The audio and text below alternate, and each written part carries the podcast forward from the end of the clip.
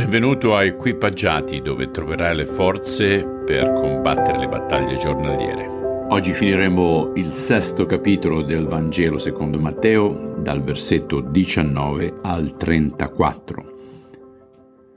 Non accumulatevi tesori sulla terra dove tignola e ruggine consumano e dove ladri scassinano e rubano. Accumulatevi invece tesori nel cielo dove né tignola né ruggine consumano, e dove ladri non scassinano e non rubano.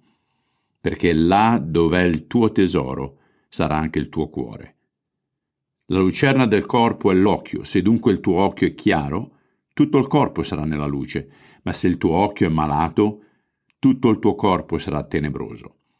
Se dunque la luce che è in te è tenebra, quanto grande sarà la tenebra. Nessuno può servire due padroni, o odierà l'uno e amerà l'altro, o preferirà l'uno e disprezzerà l'altro. Non potete servire a Dio e a Mammona.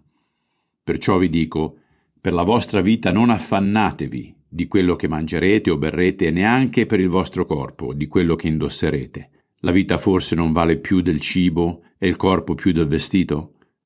Guardate gli uccelli del cielo, non seminano, né mietono, ne ammassano nei granai, eppure il Padre vostro celeste li nutre. Non contate voi forse più di loro? E chi di voi, per quanto si dia da fare, può aggiungere un'ora sola alla sua vita? E perché vi affannate per il vestito? Osservate come crescono i gigli del campo, non lavorano e non filano, eppure io vi dico che neanche Salomone, con tutta la sua gloria, vestiva come uno di loro. Ora se Dio veste così l'erba del campo, che oggi c'è e domani verrà gettata nel forno, non farà assai più per voi, gente di poca fede? Non affannatevi dunque dicendo che cosa mangeremo, che cosa berremo, che cosa indosseremo. Di tutte queste cose si preoccupano i pagani. Il Padre vostro celeste, infatti, sa che ne avete bisogno. Cercate prima il regno di Dio e la sua giustizia, e tutte queste cose vi saranno date in aggiunta. Non affannatevi dunque per il domani, perché il domani avrà già le sue inquietudini.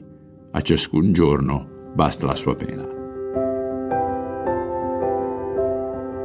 Padre, insegnaci a come fare più affidamento in te, perché l'ansia, le angustie e le preoccupazioni sono un segno della nostra mancanza di fede. Te lo chiediamo nel nome di Cristo. Amen. Buona giornata a tutti e ciao.